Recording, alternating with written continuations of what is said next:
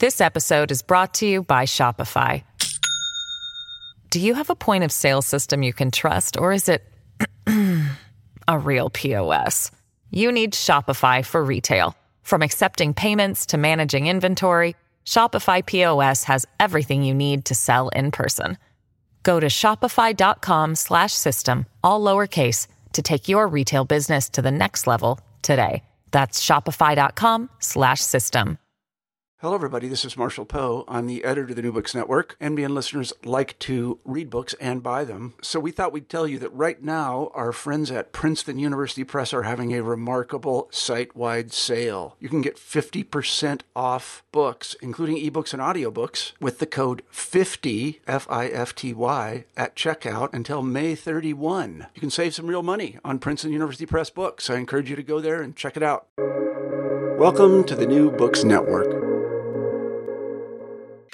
Hello and welcome to the New Books Network. I'm your host, Jennifer Eremeeva, and today we have a history book that reads just like a novel. And indeed, I think it's only a matter of time before the likes of Netflix or Amazon Prime pounce on this book, if they haven't already, which is not to decry its serious scholarship in any way.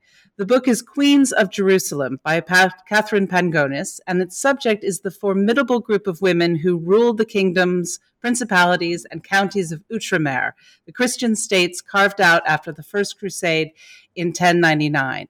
Beautifully written, meticulously researched, and I will also add extremely well narrated by the author in its audio form. This is an aspect of medieval history that doesn't get a lot of airtime or hasn't until now, because I feel sure that with Queens of Jerusalem, there will be a surge of interest in these powerful, decisive, and colorful female rulers of Outremer, brought to life so vividly and capably by Katherine Pangonis. I enjoyed the book immensely, and I'm delighted that it brings Katherine to the New Books Network. Katherine, welcome. Thank you so much, and thanks for your kind words. It's great to be here. Good. Well, before we uh, plunge into the heart of the book, there's so much to discuss, but I would like to start with how you came to the subject and why you found it so compelling. Oh, thanks for asking. Well, yeah, it started a long time ago when I was about 16, actually, um, because I studied the Crusades at A level, which is, you know, the UK high school course. Um, and I loved the period. I loved learning about the Middle East. I loved learning about the Middle Ages and I loved learning about the interaction between sort of Eastern and Western cultures at this time, and and how that feeds into the politics in this region today, and yeah, history that's still playing out today. And but what I noticed at the time is that while we touched on some really interesting women in the course, you know, names like Melisande of Jerusalem and Alice of Antioch came up, there wasn't really a lot of information about them, and you know, my teachers couldn't really direct me to any other material that I could use to learn more about them. Um, there were no books written about the Queens of Jerusalem or the Princess of Antioch or any of these women. And there were a handful of academic essays, but they weren't that easy to get hold of. You know, they're in sort of university libraries and sort of uh, academic journals and such. Um, but I didn't think very much about it at the time. I just thought it was a shame. Um, and I went on to do my university studies. And actually, after I finished, I finished my master's in medieval history. I looked again for a book on this because I considered writing on this topic for my dissertation, and I realised there was still nothing. So at that time, I thought, well, now you know, with my you know university education behind me, I'm actually in a position to go and do something about filling this gap because so many books are written on the Crusades every year, and it seemed crazy to me that still no one had dealt with the women. So I thought it was a good good way for me to break in, really. And so, how did you go about finding information about these women? Well, it's an interesting question. There are a few ways, but the main one was to go back to the Chronicles. Um, so, during the Crusades, we're really lucky because there's a wealth of source material from the period and immediately afterwards.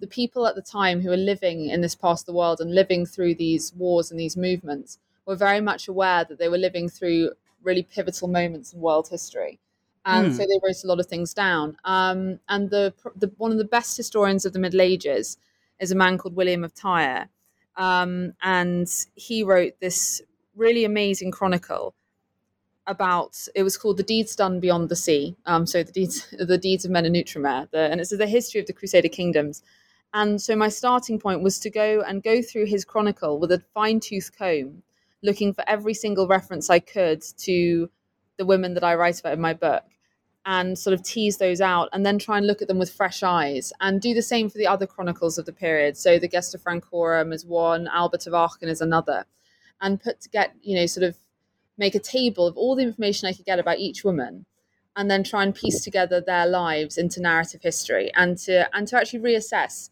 who they were and what they were like because you know William for all that he was a wonderful historian and he really was was imbued with all the sort of sexism, misogyny of his time. You know, the men writing the history at this time, they were churchmen, you know, they were celibate, they didn't live with women, and women didn't feature heavily in their lives. So it's not necessarily sort of an active sexism, but they just, you know, they didn't really understand women and they preferred to ignore what they didn't understand. So they just don't make a huge appearance. And so, and often what they write about women are laden with medieval value judgments, which actually really muddy the waters for historians trying to get a sense of who these people were. So it's to sort of peel all of that back, just and establish the facts, and then look at that with a much more neutral eye. And so what I hope comes across when I've in the book that I've written is that you know these women weren't necessarily heroines; they weren't always the goodies. Um, you know, some of them were very flawed individuals, but they were very vital, very ambitious, very strong women, and who deserved to be viewed through an impartial lens. Well, it, and and I think you succeed very well. Um, and I love the way throughout the book William of Tyre seems to be kind of a, almost a character in the book because um, mm. you kind of say, well, he says this, but you know, we should take it take it with a grain of salt. Um, he's mm. kind of like the, the annoying uncle sitting. but you also you also did a lot of legwork for this book. Um, you mentioned in the introduction that uh, a lot of it was written in the places um, where the action takes place uh, the old city of Jerusalem in Turkey, Lebanon. You're in, in Lebanon right now, I think, yeah? Mm-hmm. Yes, exactly. I'm in Tyre, actually. I'm about 20 meters from William oh my goodness. Cathedral. It's very exciting. how did that travel? Um, how did you um, organize that travel and how did it shape the process of, of writing the book? Um, well, it's the travel has been absolutely central to a the joy of writing this book and b just to the research process. Because as i was saying you know in a lot of these chronicles we don't get a lot about the women you know um, the only physical description we have of the central woman in my book queen melisande is through a description of her son. You know william of tyre describes what her son looks like and he says you know he was he was sort of tall and lean and in this way he re- resembled his mother. And so we can say okay mm. so through that we can work out that she's tall and lean. But we don't get a lot and so, for me, in terms of trying to get to grips with who these people were, who these women were, and how they functioned, actually, you know, coming to the the places that they they lived in, looking at you know the landscapes that they looked on, treading the stones they once trod on, walking through the archways they once walked underneath, is central to really trying to connect with these figures um, and to giving a sense of atmosphere to the book. And I think you know creating atmosphere and sort of strong characters in this um, this narrative was really important to me because I think it is the difference between sort of quite dusty, quite difficult to read academic texts and the sort of books which you know the public want to read. And i wanted to you know tell these stories to as many people as possible and you know keep people's interest so it was important for me to to put the atmosphere and the passion into it. And one of the enduring legacies of some of the women of this period most notably melisande is that they were patrons of architecture. You know mm-hmm. so buildings that melisande commissioned to be built are still standing as some of the most important buildings in jerusalem to this day. You know the castle that melisande and her sisters were born in in edessa it's now called Şanlıurfa in turkey that's still there. So going to these places really gives you a sense of the world they inhabited. There's so much that's still left physically in the landscape Right, and the the events that take place in the book have have very much shaped the reality of, of the landscape today. And and as I was listening to to your audio um, book, I was also following the events in um, Israel with the clashes with the Palestinians, and I had this odd sense that the past and the present were sort of fusing uh, in a way because so much of um, the, the current conflict was shaped by by the the Crusades and the events in Outremer. So let's let's start for our listeners who don't know um, all the details of this history with um, what is Outremer and how is it established? So it's a really interesting question, and thank you for you know relating it to the modern politics of the day because it's incredibly painful to see what's going on. I won't go into this; it's very political, and this isn't the forum. But it's it's really important to make these connections and to see the the legacy of European history in the Middle East. And you know, I think you know, as Europeans and Americans, we do have a, a duty to take an interest. Um, is, you know, it's a really problematic state, and you know, you it's it's essentially area of land conquered by the Christians um, from Muslim inhabitants. And you know, there's there are all these arguments that you know Chris, the Christians had this before because the lands that the, the the Seljuk Turks and other other Arabic peoples are inhabiting at this time, you know, they did belong to the Byzantine Empire long ago, but they, you're going hundreds of years back, and then um, not always, but sometimes you're going hundreds of years back, and you know, there's been a history of holy war of Christians fighting for Jerusalem since the Emperor Heraclius in sort of, I think he was around 600, 700. I've got my exact dates. So this has been going on for a long time. And basically, what happens in the late 11th century is there's this epic battle called the Battle of Manzikert, where the Byzantine Empire, which is the vestiges of the Roman Empire in the east, and the Christian Empire suffer a huge defeat by the Turks and are driven out of a lot of their lands in the Holy Land in Anatolia. And you know, following this, come some decades later, they send this plea to Western Europe to send soldiers to come and help them reclaim these lands. And this is, you know, one of the things that sparks the crusading movement. But the official party line for the crusading movement is that they want to liberate the holy places. That um, that you know the Muslim inhabitants are persecuting Christian pilgrims. They're desecrating Christ's tomb in Jerusalem, and the Christians crusaders want to get this back and found it as a Christian state in the east. And then so that, that's you know that's what they do. They go over there. There are lots of setbacks, but they manage to take Jerusalem they massacre the inhabitants. It's one of the most shocking uh, narratives in medieval source history, the massacres of Jerusalem. I mean, even the Christians who write about it are disgusted by what the Crusaders did. And then they take this land and they manage to hold it. They hold Jerusalem for just under 100 years and also lands beyond it. And so Outremer is made up of these four Crusader states, is what they come to be known as, essentially sort of proto colonies, which are called the Kingdom of Jerusalem, which is the most important, then the Principality of Antioch, which centers around sort of southern Turkey and Syria today, then the County of Tripoli, which sort of follows similar lines to modern day Lebanon, and the County of Edessa, which again is southern Turkey now. Um, and yeah, so then these states are ruled by different knights, but to varying degrees, they they pay lip service to the King of Jerusalem. Okay, um, and how do the rulers get chosen? Oh, that's a really good question. Um, that you know, there's no such thing as an election really in these days. As as we get a bit later and succession becomes a bit murkier, then you do have sort of instances of the local barons, you know, sort of nominating their preferred candidate and such, and the most popular guy taking power. But you know, the original rulers were the men who conquered uh, who conquered the territory. So mm-hmm. um, the first ruler, the first ruler of the Principality of Antioch, was this man Bohemond of Taranto, who actually, you know, for all that the crusade was meant to be about pilgrimage to Jerusalem, once he'd captured Antioch, he didn't go a step further. You know, he stayed in Antioch, he was territory. So he held Antioch and then he, in various ways, passed it down to his descendants. So, you know, his nephew took over after he after he was driven out of the east. Then eventually his son would come and take power, but he didn't last very long. You know, so they try and follow medieval dynastic traditions. Um, and in Jerusalem, once again, you know, you have the first king of Jerusalem. He doesn't actually take the title of king. He just calls himself defender of Jerusalem because he defender of the Holy Sepulchre because he doesn't want to. He says Christ is the only king in Jerusalem, but he, mm. that's Godfrey de Bouillon. He dies without children. So then it passes to his brother, who likewise dies without children. So then it passes to his cousin, who is Baldwin II. And from Baldwin II, it passes to the women in my book. Um, you know, he ha- he only has four daughters and three of them rise to very you know positions of great power that Melisande his eldest daughter becomes queen of Jerusalem Alice his second daughter becomes princess of Antioch Hodierna his third daughter becomes the countess of Tripoli. And Yvette his youngest daughter actually she's held hostage as a small child and that makes her unmarriageable. So she you might expect her to become the countess of Edessa but that doesn't happen. She actually enters a nunnery but she wields a lot of hmm. power from there. So but but there was no um, there was no block to to these women assuming uh, the power, um, which is in the West, um, in Western Europe, which is very much the counterpart of these um, Crusader mm-hmm. states. What's different about Outremer that allows these women to to take power?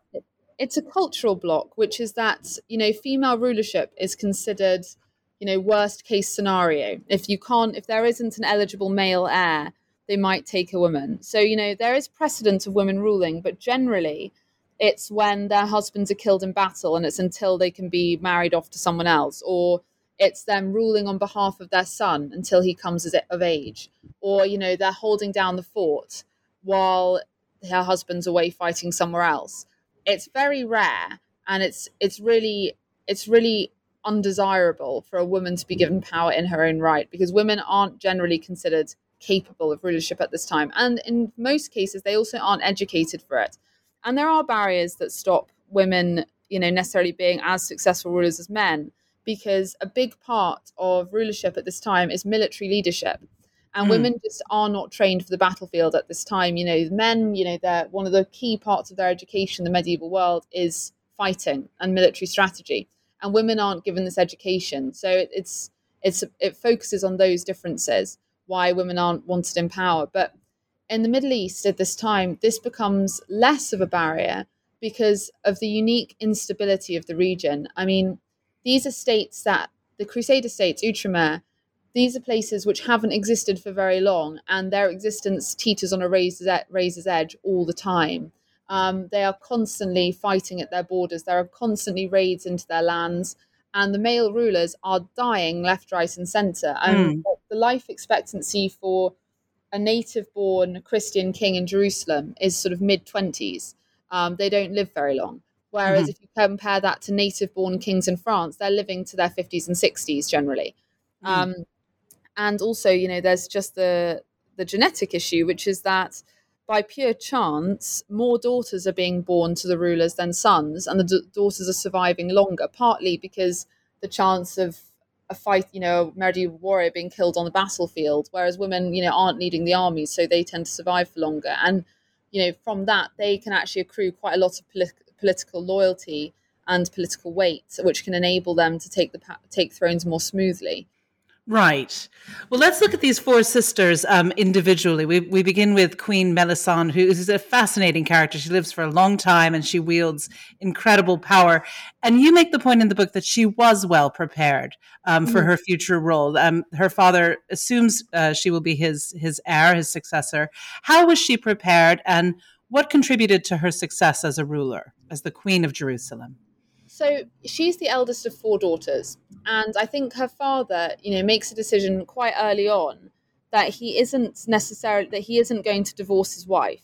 So a lot of medieval monarchs, if their wives only give birth to girls, they generally blame their wives. They don't know that actually sex is determined by sperm rather than eggs. So they always blame their wives, and they often shut them up in nunneries or find pretenses to divorce them and start over. But you know, either because he's religious or he genuinely loves his wife Morphia. Melisande's father doesn't do this at any point, and you know, so once he's had his four daughters, and he can see that you know his wife is unlikely to have more children, he's away all the time, and so on. He must start facing up to the, the, the likelihood that his eldest daughter is going to succeed him. And with that in mind, you know, he, he sets about making sure she is prepared. And also, there's another facet to this, which is he needs to signal to potential husbands for her that this is the one who's going to inherit the throne because obviously Melisande is much more attractive as a bride if she comes with the crown of Jerusalem.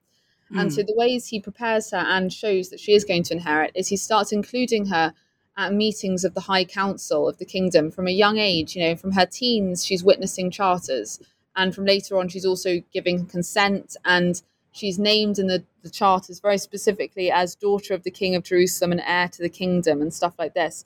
So it's clear that he's preparing her for rulership.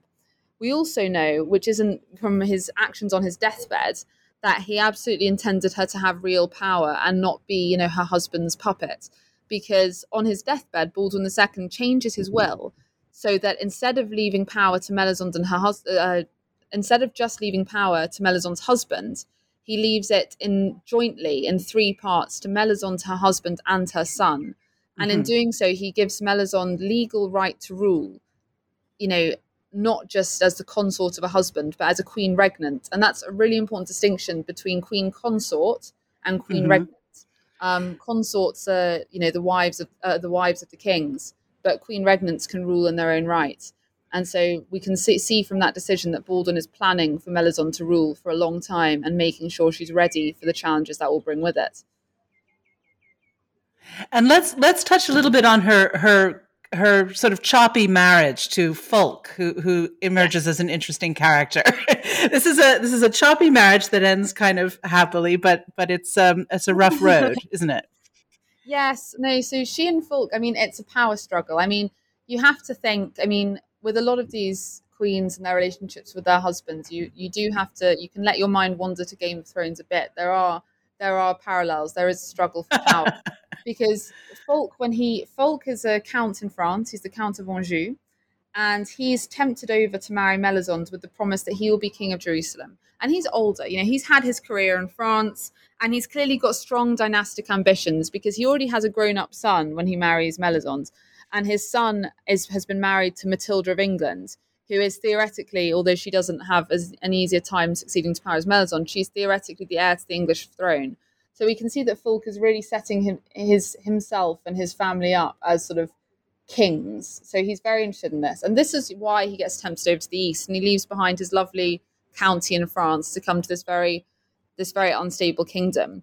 And you know, the only reason he's been tempted to do this, and he brings a lot of he brings a lot of good stuff with him. He brings soldiers and he brings money, which the kingdom of Jerusalem needs, and he brings military expertise. And so they want him. And he comes because he's going to be king of Jerusalem. That's the understanding and he definitely doesn't come with the intention of sharing the the power of the kingdom of Jerusalem with a woman in her 20s. That's just not on his agenda. He's there to be king, have a nice young wife, and you know have some heirs who will carry his bloodline on and be kings of Jerusalem after him. So this maneuver of Baldwin II's on his deathbed to to split the power of Jerusalem between three must be galling to Fulk. He's furious. And uh-huh. for the first few years of their reign, he really has no intention of letting Melisande wield that power that her father has left her. And this this is a problem because Melisande is popular. You know, she's the daughter of one of the great, you know, crusading heroes of the First Crusade. She's half Armenian, half French, so she really represents the cultural mix in the Kingdom of Jerusalem. And you know, she, you know, she she's native of that region, mm-hmm. and whereas Fulk is a foreigner. So when you know other barons see that Fulk is taking power away from his wife, they will see this as an invasion of sorts. You know, this is unwanted foreign influence and it's sort of choking the rights of their princess. And one of the biggest proponents of this argument, that Melisande should have more power, is her cousin Hugh of Jaffa, who happens to be very, very attractive. William of Tyre clearly appreciates male beauty. He writes pages and pages about sexy men and very little about women. Um, and he really, he really uses his creative his creative powers to show us just how beautiful Hugh of Jaffa is. Um, and because you have a young queen spending a lot of time with her slightly rebellious and very attractive cousin, cu- being cousins wasn't a big wasn't a big deal when it came to sexual relationships in the Middle Ages. Um, rumors start to swirl that Melisande and Hugh of Jaffa are having an affair, and mm-hmm. this this brings out Fulk's nasty side. And there's and Fulk asks actually one of Hugh's stepsons, Hugh's married as well, to challenge Hugh to trial by combat for for dishonoring the Queen. And Hugh, when he sees the size of his opponent, massive guy in the Chronicles, it says how big he is, flees and he doesn't show up for the fight. And this this leads and then this leads to him being proclaimed a traitor.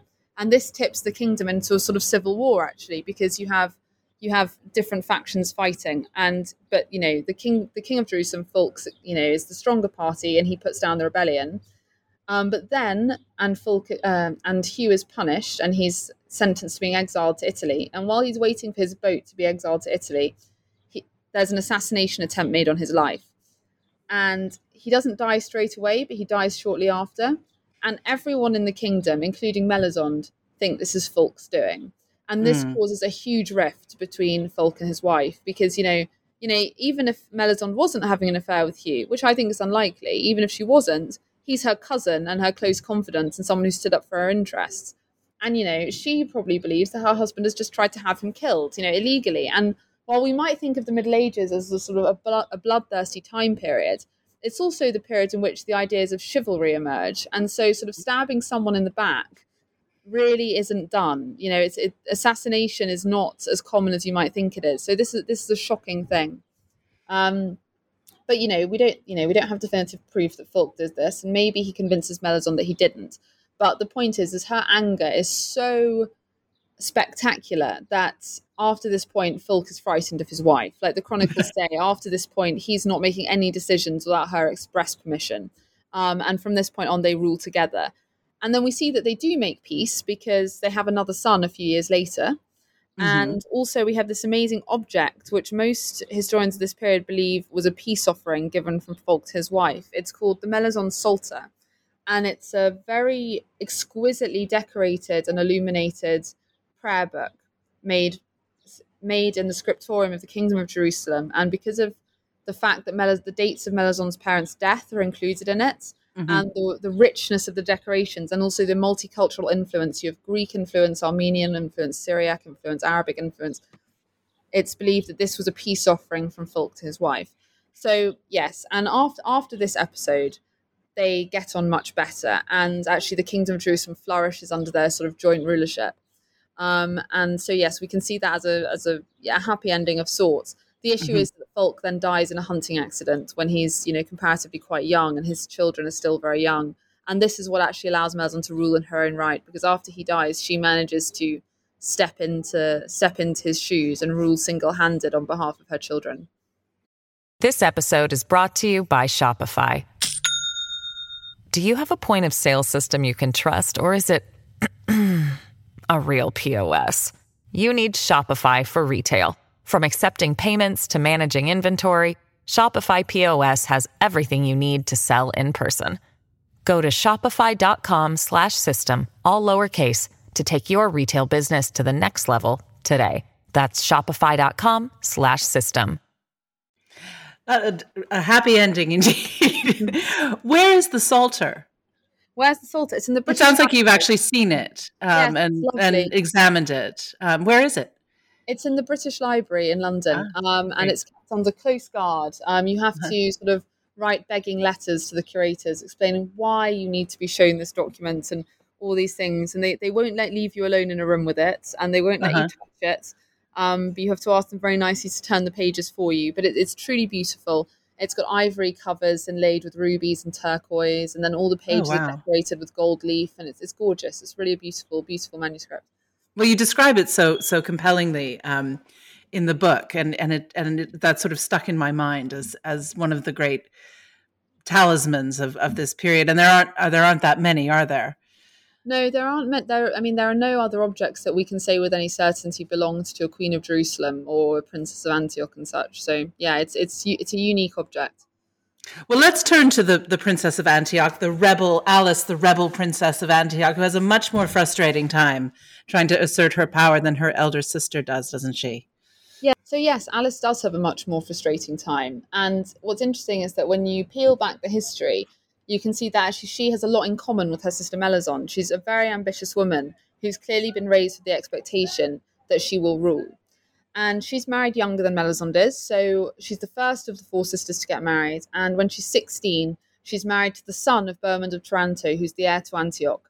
And through this marriage, she stops being Princess of Jerusalem and she becomes Princess of Antioch, or Princess Consort, actually, because her husband is the one who's inherited the power in that kingdom.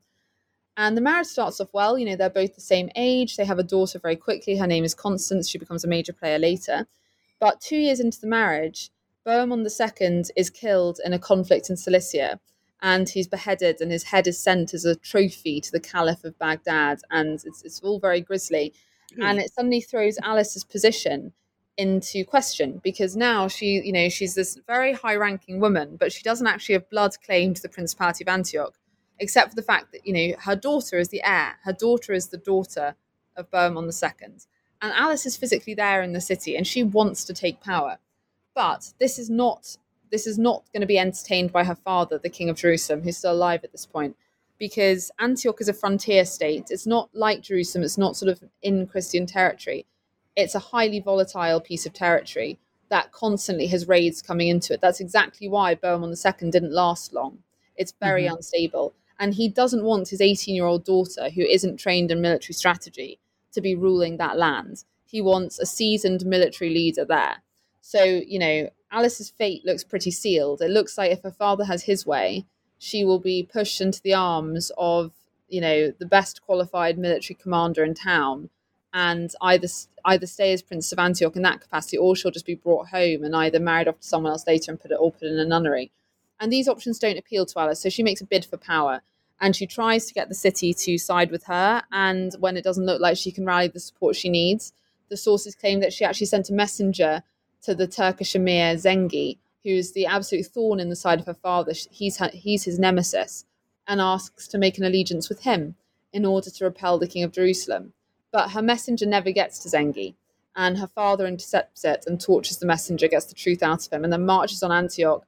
And well, you know, he's far more powerful than his daughter, he's a much bigger army, and he takes the city. And Alice is actually dealt with quite leniently. She's not doesn't get any sort of formal punishment in terms of imprisonment or, you know, I don't know, having her hand chopped off or anything like this, but she's exiled and she's separated from her daughter, which is quite traumatic, I expect. Um, mm-hmm. And then a few years later, the other nobles in the kingdom make a bid to take control of their own principalities. So I mentioned there's the Principality of Antioch, the County of Tripoli, and the County of Edessa. And in the first generation of Crusaders, the lords of these areas really believed they owed allegiance to the king of Jerusalem because he was the one who gave them their lands and they fought alongside each other, all these things. But the next generation, the sons of these men, don't feel the same loyalty to Jerusalem and they feel quite resentful that the king of Jerusalem is their overlord over these territories. So all the all the, the second generation crusaders sort of joined together, including Alice, to try and make a bid for independence independence of their, their territories. Um, and they get pretty close, actually. They make a big dent in Fulk's army. There are conflicts. But ultimately, this, this rebellion is not successful. And Alice is once again ejected from Antioch and banished once again.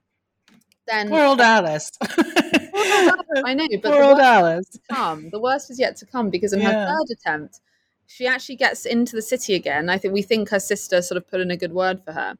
And she's holding court there, says she's going to be the princess there's it's it's weirdly quiet. No one makes a big fuss, and so she should have really taken warning at that, but she didn't. She just thought maybe her her lucky her luck had come at last.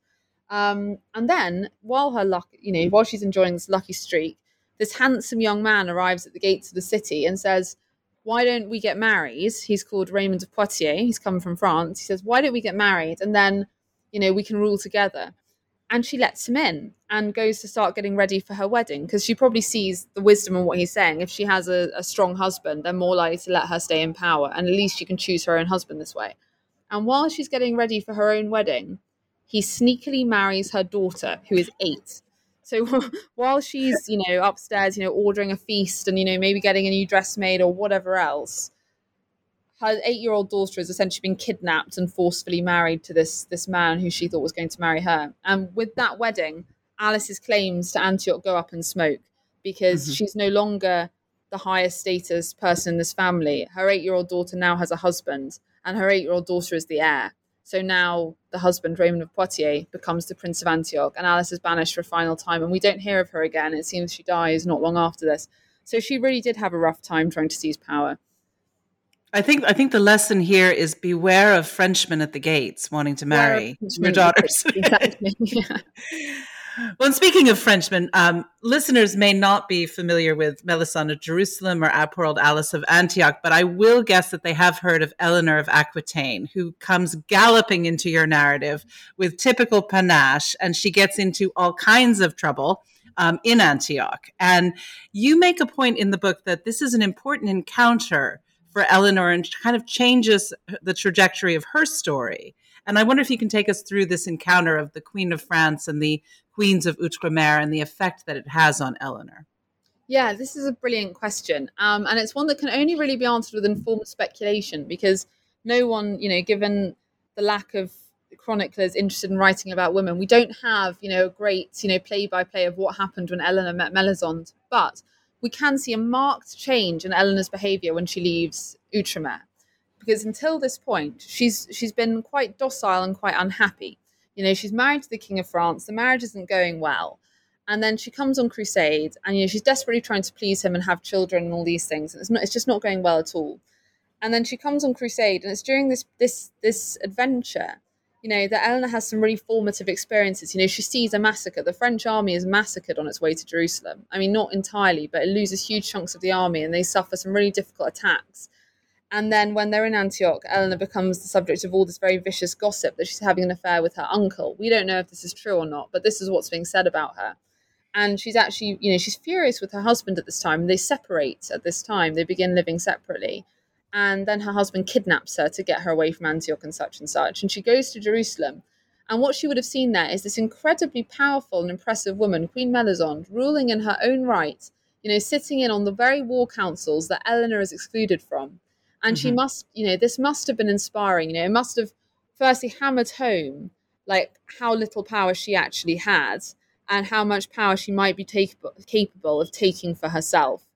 And so it's after this period that we really see her beginning to make a bid for independence. You know, this is when she and the King of France are divorced in the years following this this outing. And then and it's from there that Eleanor becomes the Eleanor of Aquitaine that we all know about, you know, the wife of Henry Plantagenet, the mother of Richard the Lionheart, you know, take bringing up rebellions against her husband, holding the kingdom together while people are away. I mean, she's a formidable woman, and she starts to step into that characterization after her trip to the east. So I think it's safe to say that she was impressed with what she saw there in terms of female rule and female sort of agency. Exactly. Yes, for sure. Yeah.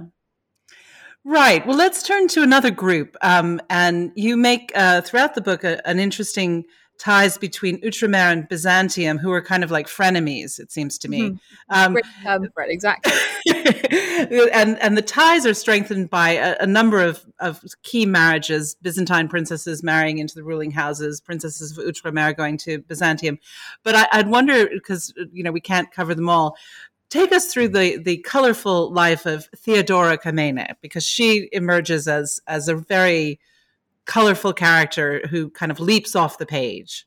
Thank you. I mean, thanks for asking this because I love being asked to talk about Theodora. She is absolutely the most underrated woman in this book, and she has a fantastic story, and someone needs to make a film of it.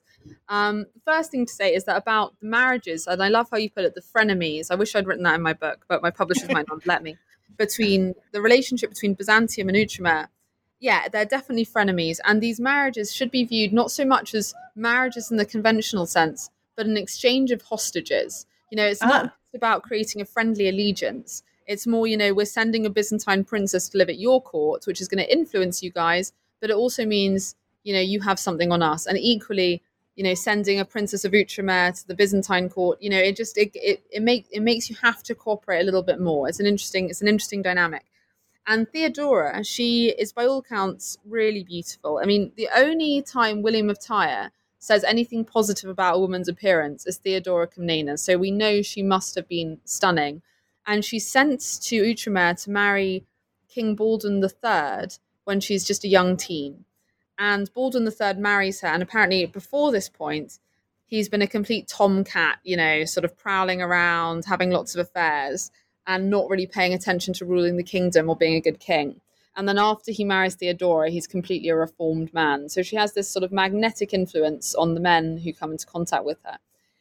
But then Baldwin dies and he marries Theodora when she's a young teen. And, you know, this can be given as the reason she doesn't have children. You know, one can hope that they didn't consummate the marriage, but maybe they did. Who knows? She's 17 when her husband dies.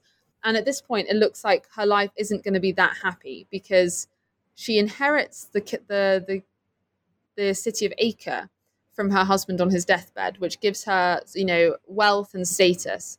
But w- as long as she doesn't marry, when she dies, the kingdom of Acre will, uh, the, the city of Acre will pass back to the king of Jerusalem. So the new king, Baldwin's brother, her brother in law, has absolutely no incentive to allow her to marry again because if she marries someone else, he might lose control of that kingdom. So it looks like Theodora is just going to essentially be kept in a gilded cage for the rest of her life.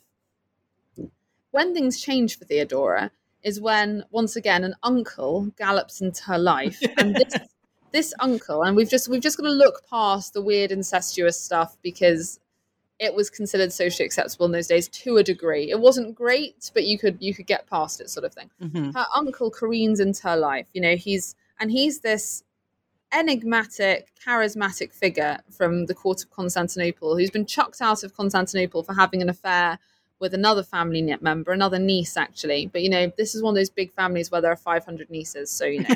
um, and he's chased out of Constantinople into Outremer, and he gets to, he goes to Antioch first, where he seduces Philippa of Antioch, um, who is Constance of Antioch's daughter. We're a few generations later than right. ours on now.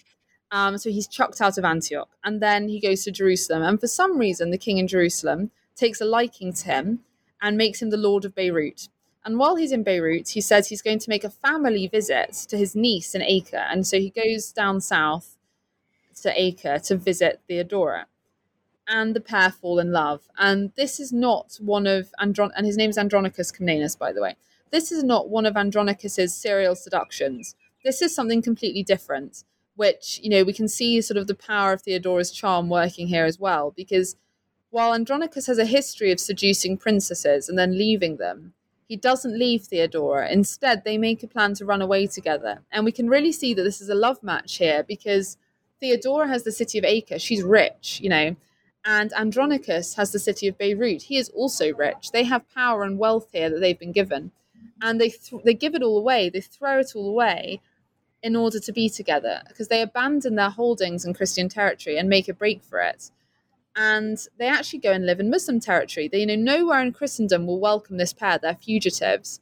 And so instead of trying to, you know, get to Europe or, you know, find a Christian ruler willing to give them shelter and such, they actually move into Muslim territory and they live at the court of the Sultan for a long time until eventually they come to Constantinople. And then it gets really complicated. But it is this incredible it is this bizarre but quite arresting love story um, of this elopement um, yeah it's fascinating yeah, and she she is just a, a phenomenal character um, mm-hmm. in the book. They they are all phenomenal characters, Katherine. I, I just mm-hmm. um, it's and it's astonishing the way you bring them. Each has a different character, and with with the way you had to go about kind of constructing their narratives, I, I think you've done a, a really masterful job. Um, and you do the same masterful job on the on the last uh, queen for us to consider, um, and this is Melisande of Jerusalem's granddaughter Sibylla. Um, and I think for listeners who've seen, um, there's a film called the Lot, the Last Kingdom. Is it or is that no? Um, no, Last Kingdom is Vikings and Saxons. That's you're, right. You're thinking of Kingdom of Heaven with Orlando. Kingdom of Heaven with Orlando Bloom, right? Because yes. she's in that, isn't she? Um, yes, and that's not that's a kind of cheesy film, but um, it does feature Sibylla. So tell us about Sibylla. She's she's got a lot of tricks up her sleeve, um, but you make the point that she's less prepared to rule uh, than her grandmother, and and I wonder if you could take us through why that is. Yeah, of course. And but just before I do, because you've mentioned Kingdom of Heaven, I think it's a good. Yeah. It's actually it's a good thing to just touch on quickly because it is a cheesy film, and mm-hmm. you know the film actually the storyline that Sibylla is given has very little in common with Sibylla's actual life. You know, it's a it's an inaccurate portrayal of Sibylla, but what it does is it merges elements of Melisande's life with Sibylla's. So Sibylla Ooh, okay. is perhaps living at a more dramatic time when Jerusalem is in conflict with Saladin and when uh, Jerusalem eventually falls to Saladin. So she's queen at this most dramatic point in the history of the Crusader kingdoms. But she doesn't, she's not the most compelling character. She doesn't have the most dramatic life. That would be her grandmother Melisandre. So actually, the film is sort of interestingly accurate in some ways because it doesn't just invent Sibylla's narratives, it takes elements from what's said about her, what's said about her grandmother, and it takes elements from actually Sibylla's legacy. So one of the weirder things that says is said about Sibylla in later generations, later centuries, is that she killed her own son. You know, there's no evidence for this whatsoever, but it's in sort of 16th century histories.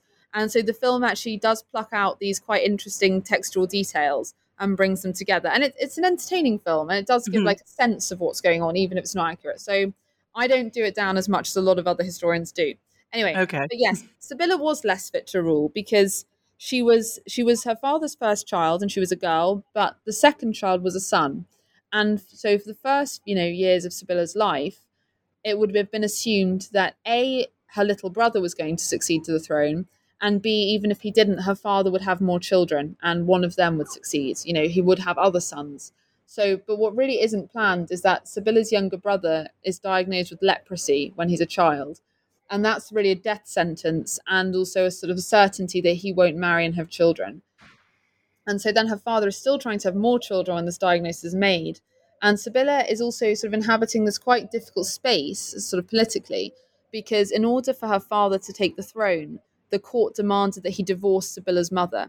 So Sibylla and Sibylla's legitimacy is preserved, but she does, you know, her, her mother is not the queen of Jerusalem; it's her stepmother who doesn't like her very much. So Sibylla is not raised at the court of Jerusalem, going to council meetings in the way that her grandmother was. You know, it's much more likely that she was raised to be a devoted wife, um, on you know, to bring a, a strong political alliance for her family rather than to actually rule in her own right and it's never expected that Sibylla would rule. You know, she's married to a very eminent nobleman from Europe, William of Montferrat, and they have a son. So again, it's never expected that Sibylla will rule. It will be her husband or her son. But then, you know, her husband dies, and then her son dies, and so it really gets quite desperate. Um, so she just she isn't she isn't prepared or trained in the way that Melisande is. She doesn't have the hands-on political work experience that Melisande gets attending council meetings. Um, and Sibylla's raised first and foremost to be a wife, and you know she does that very well. You know she's held up in later generations as one of the most loyal wives of the Middle Ages because she really does stick to her husband like glue. But you know in this instance, it's to the detriment of the kingdom. Right, and can you um can you tell our listeners what her her little sort of trick at at her coronation?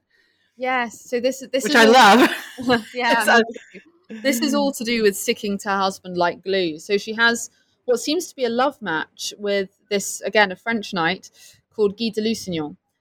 But everyone hates him, and there you know there's conflicting source, there's conflicting opinions as to why how they actually managed to get permission to marry. But you know some of the sources say that it was essentially a shotgun wedding because they'd had sex already.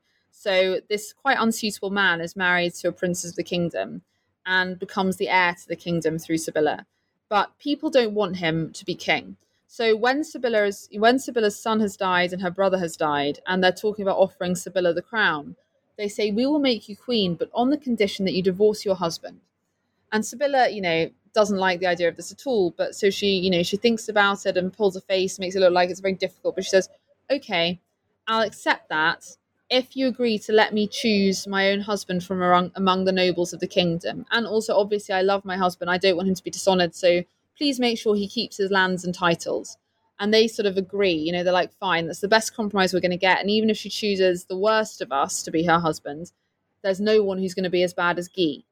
So Sibylla's coronation goes forward when and that's a monumentous event by the way you know in its own right not just for the kingdom of jerusalem but also for the history of queenship you know this is this is one of the only examples of a woman an unmarried woman being crowned queen regnant in her own right but you know sibylla's first act as queen is even more surprising because as soon as the holy oil has anointed her the crown's been put on her head she's been made god's representative on earth she announces to the assembled congregation who've just sort of cheered her health and said long live the queen I'm going to choose my husband now, and I choose Guy de Lusignan.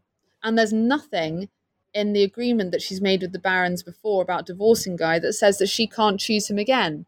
She's preserved his status as a noble of the kingdom and got them, you know, to sort of swear in blood that they'll let her choose her own husband from among the nobles of the kingdom. So there's nothing they can do to stop this. This was what they agreed.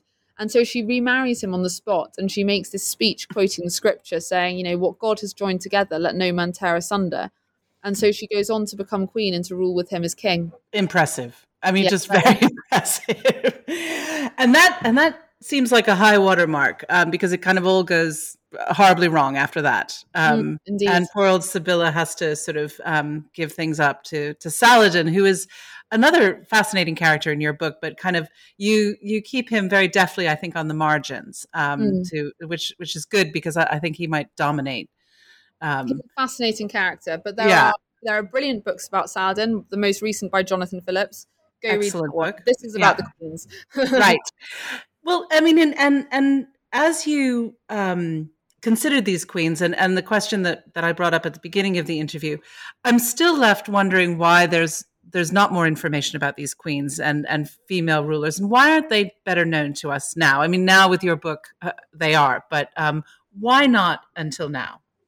So, you know, it's one of those interesting things I think is to do with trends of interest as much as anything else. The Crusades mm. are hmm. generally considered to be military history. That's the category they're put in because they are a history of military ex- expeditions. Um, and I think, you know, areas of military history like this traditionally attract male scholars. So, and you know, it's with it's with the emergence of more female historians that we're getting a better look at women's history because women are more interested in women's history. You know, that's not to say they're not also interested in men's history. And you know people have their individual interests some women don't care at all about women's history that's fine but you know there's a stronger trend for it now that more women are going through university and phds and masters programs and enabling them to become historians and to examine this stuff so it's partly a social trend in that respect but you know it's also that as i said before the men writing the chronicles that we have which are amazing treasure troves of information just don't give us as much information about the women so there is less for historians to go on. You know, I don't I don't necessarily blame male historians who haven't zoomed in on these women very much because there is just so much less material. Um, so much less material to go on. You really have to sort of read between the lines and you know hunt hunt chronicles for fleeting references and try and piece it together. Um, and it's actually much easier in the age of Control F. You know, digitized, digitized, um, digitized chronicles and Control F. It makes it a lot easier to look for every reference to Melisande in a chronicle and such. But mm-hmm. yeah, it's a combination of these factors. I think you know there's more interest in women's history, so more women are taking the time to comb these chronicles for these references.